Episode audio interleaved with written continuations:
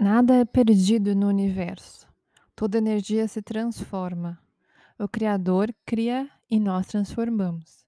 Se você não gosta de um aspecto seu, tente entender por que ele está aí sendo manifestado. Porque o Criador pôs em você, na sua criação, esse aspecto. Pense bem. Hoje você pode estar manifestando algo que foi mal utilizado, um recurso mal utilizado no passado.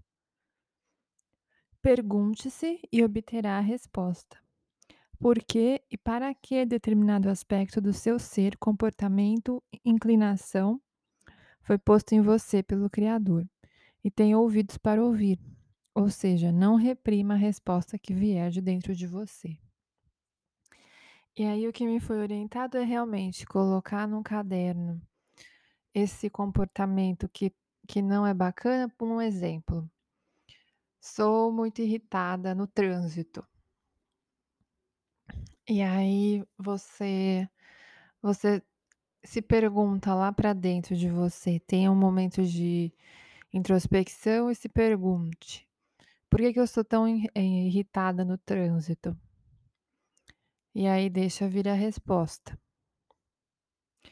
Porque essa energia é para tal e está sendo usada no trânsito, sabe? Não sei, são várias as possibilidades, isso é só um exemplo. E se você se perguntar, a resposta vai vir.